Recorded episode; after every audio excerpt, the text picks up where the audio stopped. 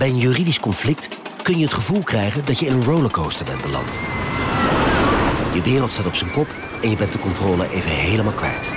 Dan is het fijn als je bent verzekerd bij ARAG. Daar werken topjuristen en advocaten die je begrijpen. Die een stap extra voor je zetten. En je het gevoel van controle teruggeven. Met kennis en informatie, met heldere uitleg en met gericht advies. ARAG, juridisch probleemoplossers.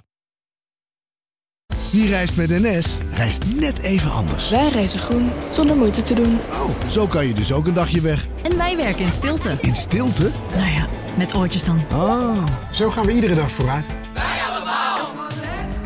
Stap je ook in?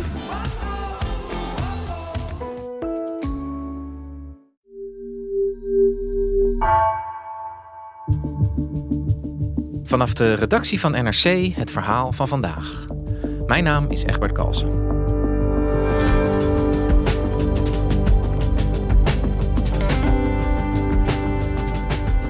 Europa zoekt koortsachtig naar een manier om de door Poetin aangewakkerde energiecrisis te bestrijden. Aan voorstellen en plannen ontbreekt het niet, vertelt correspondent Clara van der Wiel. Maar terwijl de gevolgen van de torenhoge energieprijzen steeds voelbaarder worden, zijn EU-lidstaten het allerminst eens over een oplossing. Hoe kan Europa deze energiecrisis te lijf gaan?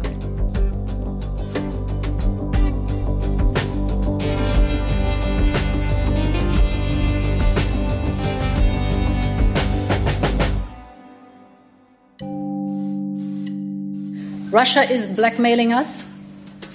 Russia is using energy as a weapon. We are facing an extraordinary situation. Not only because Russia is an unreliable supplier, as we have witnessed over the last days, weeks, months, but also because Russia is actively manipulating the gas market. Hier hoorden we Ursula von der Leyen en zij is voorzitter van de Europese Commissie en ze had het over de enorme energiecrisis waar we hier in Europa op dit moment in zitten. En deze week zal von der Leyen in Straatsburg haar plannen presenteren om die crisis aan te pakken. En, en die crisis die is eigenlijk gevolg van de oorlog in Oekraïne en de acties van Rusland wat betreft de gasleveringen. En je kunt eigenlijk wel een beetje zeggen dat Vladimir Poetin, de Russische president, op dit moment met Europa aan het trollen is. Hè? Uh, hij heeft sinds die oorlog in Oekraïne heeft hij de kraan af en toe een beetje dichtgedraaid, de gaskraan, en toen weer een beetje open en daarna weer een beetje dicht. En dat heeft enorme prijsstijgingen in de hand gewerkt. Het lijkt wel een ongeluk in slow motion. De energiecrisis in Europa wordt met de dag erger. Miljoenen gezinnen dreigen onder de armoedegrens te belanden door de enorme stijging van de energiekosten. Rusland drijft de prijzen nog verder op door steeds minder gas te leveren. Door dat getrol van Rusland en door die, ja, dus uiteindelijk een gevolg van die oorlog in Oekraïne, zijn de gasprijzen deze zomer echt enorm de lucht ingeschoten. En alle records zijn eigenlijk verpulverd. De gasprijzen zijn op dit moment wel tien keer zo hoog als gemiddeld het afgelopen decennium. En in het kielzog van die gasprijzen zijn ook de elektriciteitsprijzen de lucht ingeschoten. Ja, en, en nu de gevolgen van die prijzen steeds duidelijker worden. Hè? De, de strookjes van de, van de energiemaatschappijen beginnen op de deurmat te vallen bij burgers. Bedrijven zien opeens wat voor enorme energierekeningen zij krijgen. En het crisisgevoel in Europa begint nu echt toe te nemen. Europe needs to be ready. I'm deeply convinced that with our unity, our determination, our solidarity, we will prevail. Clara, jij zit voor ons in Brussel en uh, ja, de gedachte daar is dat Europa zich echt moet voorbereiden hè, op de energiecrisis waar we eigenlijk al middenin zitten. Dat Europa moet samenwerken. Waar begin je nou als Europese Unie met zo'n crisis? Hoe pak je dat aan? Ja, dat is heel ingewikkeld. Vorige week kwamen alle energieministers hier naar Brussel om ja, eigenlijk een spoedberaad te houden. Hè, van wat zijn de mogelijkheden om uh, die prijzen aan te pakken? En de sfeer daar, ik liep daar rond, daar merkte je echt, die was heel, heel erg verhit. Omdat je merkt gewoon, de winter komt eraan.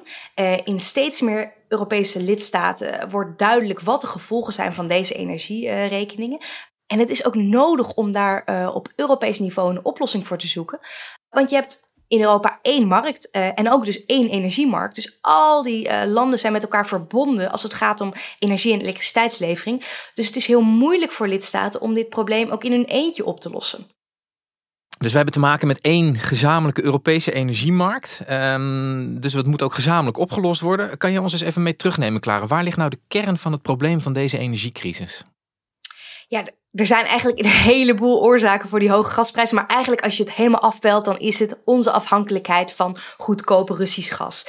En dan met name een heleboel Oost-Europese landen, maar ook, en dat is echt cruciaal, Duitsland. Duitsland heeft zich de afgelopen jaren enorm afhankelijk gemaakt van dat goedkope Russische gas.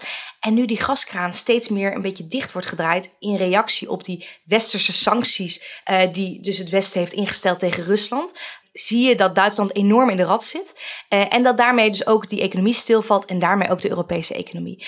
En wat een bijkomend probleem is dat in het kielzog van die hoge gasprijzen zijn in heel Europa ook de elektriciteitsprijzen enorm de lucht ingegaan.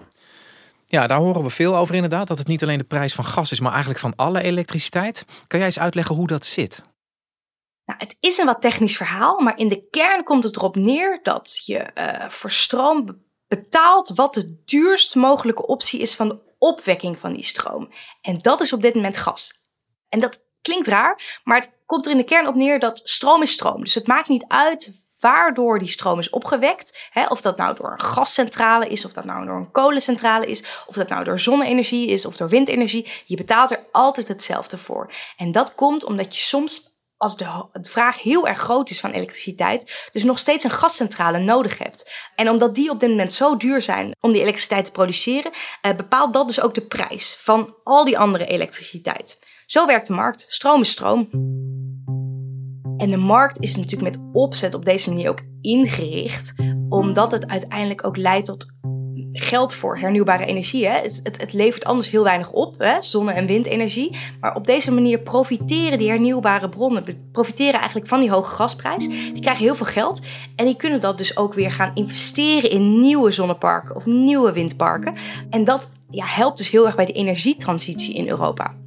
Maar het betekent op dit moment dat omdat de gasprijs nu zo hoog is, ook de elektriciteitsrekening in Europa enorm hoog is geworden. Dus wat normaal gesproken eigenlijk bedoeld is als een soort subsidie, zou je kunnen zeggen, voor, uh, voor hernieuwbare energie, werkt nu, werkt nu tegen uh, die, die elektriciteitsprijs. Hè? Wat, wat, wat merken burgers in de Europese Unie daar nou van? Dat niet alleen de gas, maar ook die elektriciteit zo gigantisch in prijs is gestegen de, de, gevolgen daarvan zijn echt enorm. Want ook in landen die eigenlijk uh, weinig gas gebruiken, uh, hebben op dit moment enorm te kampen met die hoge energierekeningen. Bijvoorbeeld in Spanje, Portugal.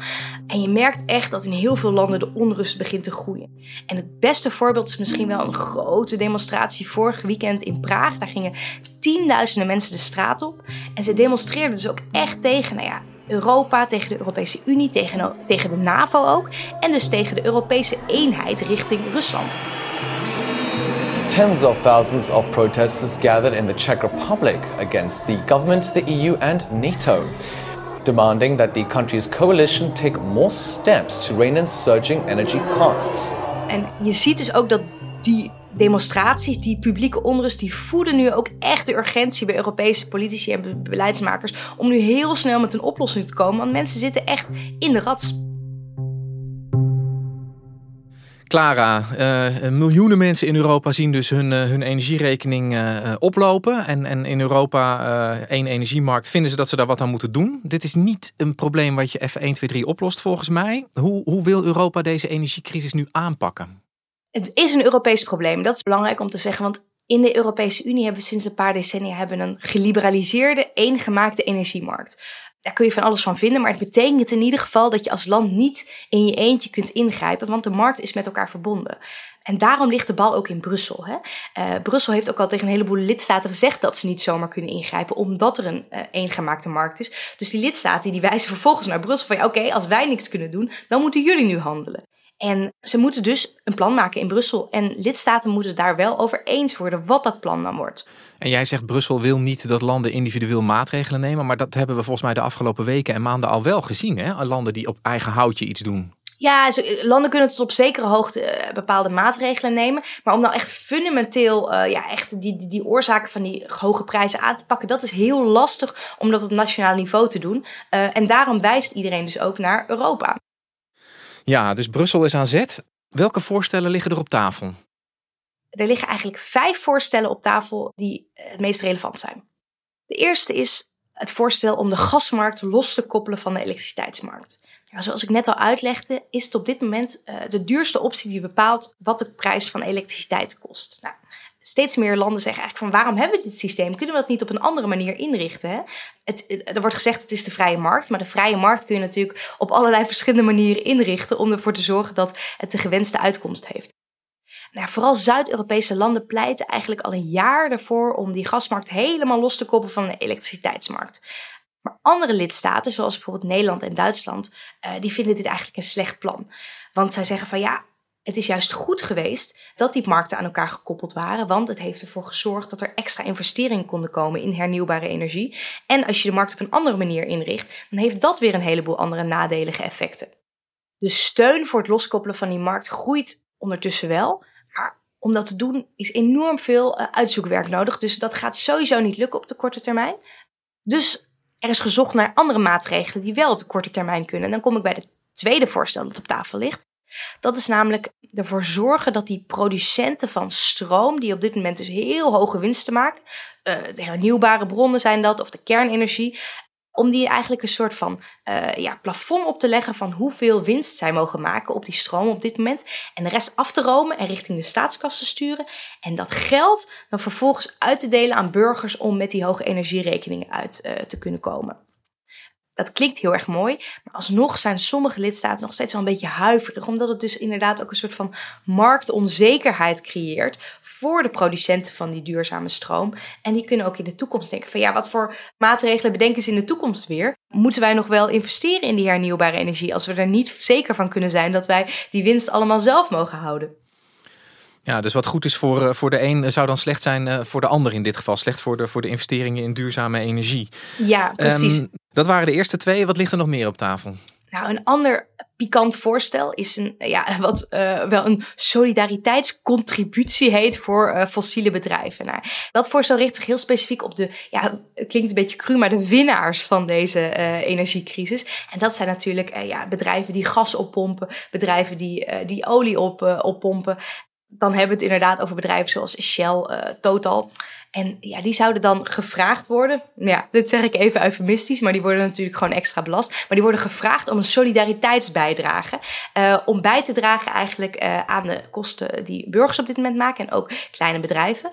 En ook hier zijn toch wel weer bepaalde lidstaten, waaronder ook Nederland, een beetje huiverig. Want ja, wat betekent dat nou inderdaad voor, uh, ja, voor die bedrijven? Hè? Zullen bedrijven dan in de toekomst nog wel in Europa willen investeren? Als Europa opeens uh, van de een op de andere dag extra belastingen invoert. Dus ook hiervoor uh, lopen de meningen weer flink uiteen in Europa. Ja, dus ook hier, het kan, maar het heeft ook grote nadelen. Ja, precies.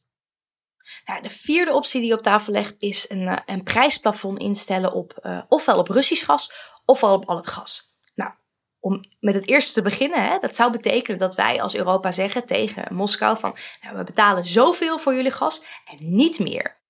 Ja, een heleboel lidstaten zeggen dat dat lijkt als een goed idee. Hè. Op dit moment profiteert Poetin echt enorm van die hoge gasprijzen. Hij kan daarmee dus echt ja, zijn oorlogskas vullen en dat vervolgens weer gebruiken om, om zijn oorlog in Oekraïne te, te voeren. Het klinkt heel mooi, maar de kans dat uh, Rusland, dat Gazprom, dat Poetin vervolgens zegt van ja, de groeten, voor deze prijs lever ik niet. Uh, ik sluit jullie helemaal af, uh, die is best groot. En voor Nederland is dat al niet meer zo'n probleem, want wij zijn inmiddels al helemaal onafhankelijk van het Russische gas. Maar voor een heleboel landen in Oost-Europa is dat wel een groot probleem, want die krijgen nog steeds best wel veel gas uit, uit Rusland. Nou ja, die landen zeggen van ja, misschien moeten we niet een, een prijsplafond instellen voor alleen Russisch gas. Moeten we dat doen voor al het gas dat Europa op dit moment koopt. Ja, en daar zeggen lidstaten dan weer van, van ja, dan krijg je dus een beetje hetzelfde probleem, maar dan op mondiaal niveau. Want dan kunnen een heleboel leveranciers zeggen van ja, wij leveren het niet voor deze prijs. We varen met onze tanker door naar Azië. Hè? En dat kan dan weer voor leveringsproblemen in Europa gaan zorgen.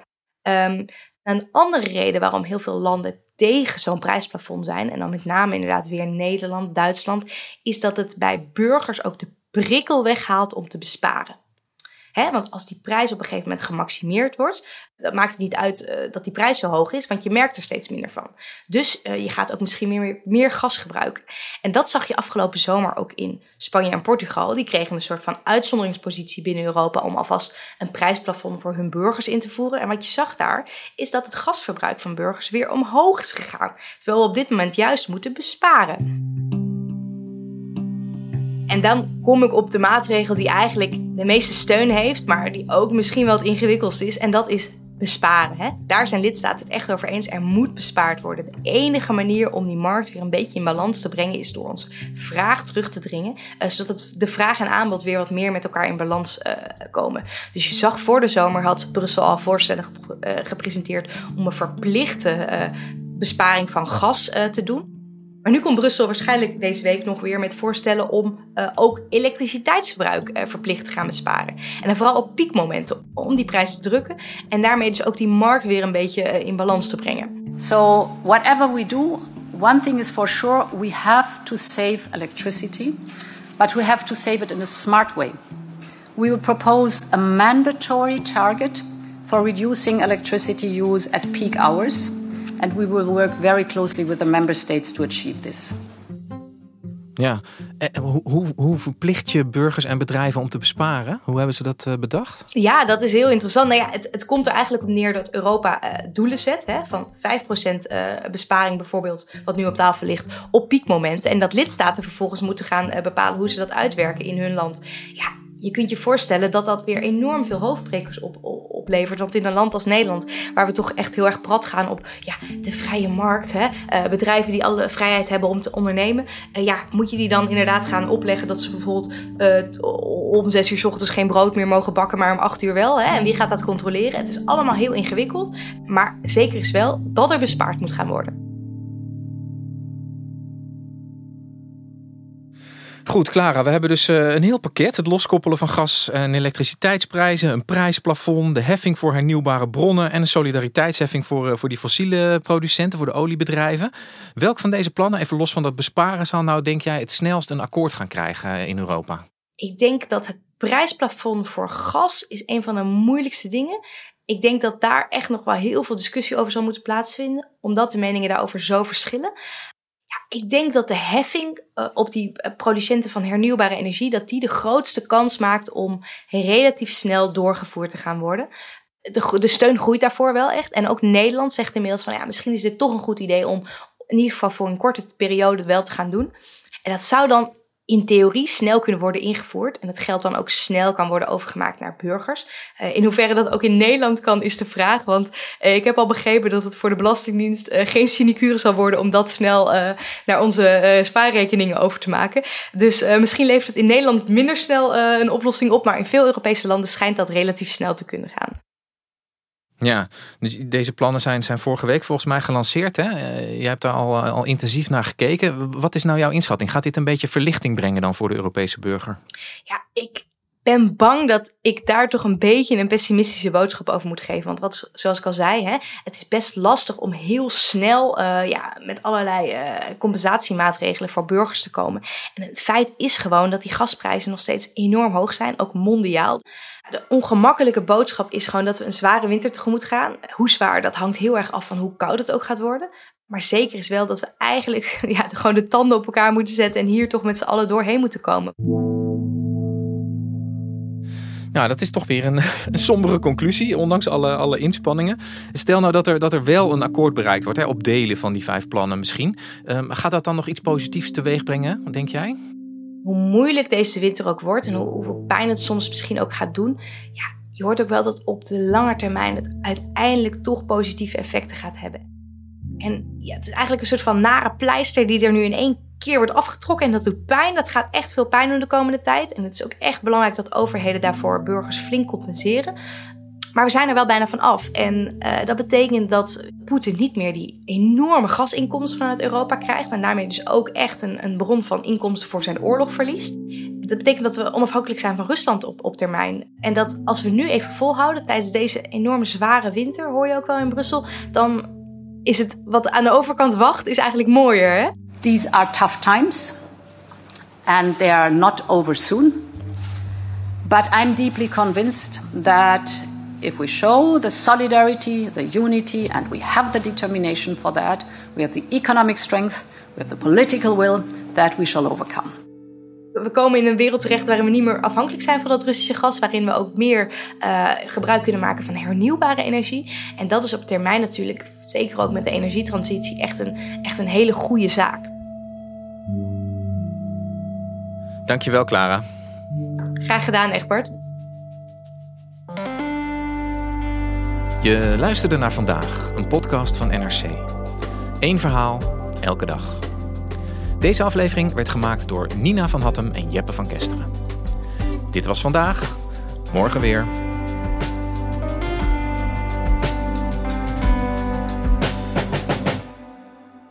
We zijn heel benieuwd wat jij van onze podcasts vindt. Je helpt ons enorm door een korte vragenlijst in te vullen op nrc.nl/slash podcastonderzoek. Dankjewel.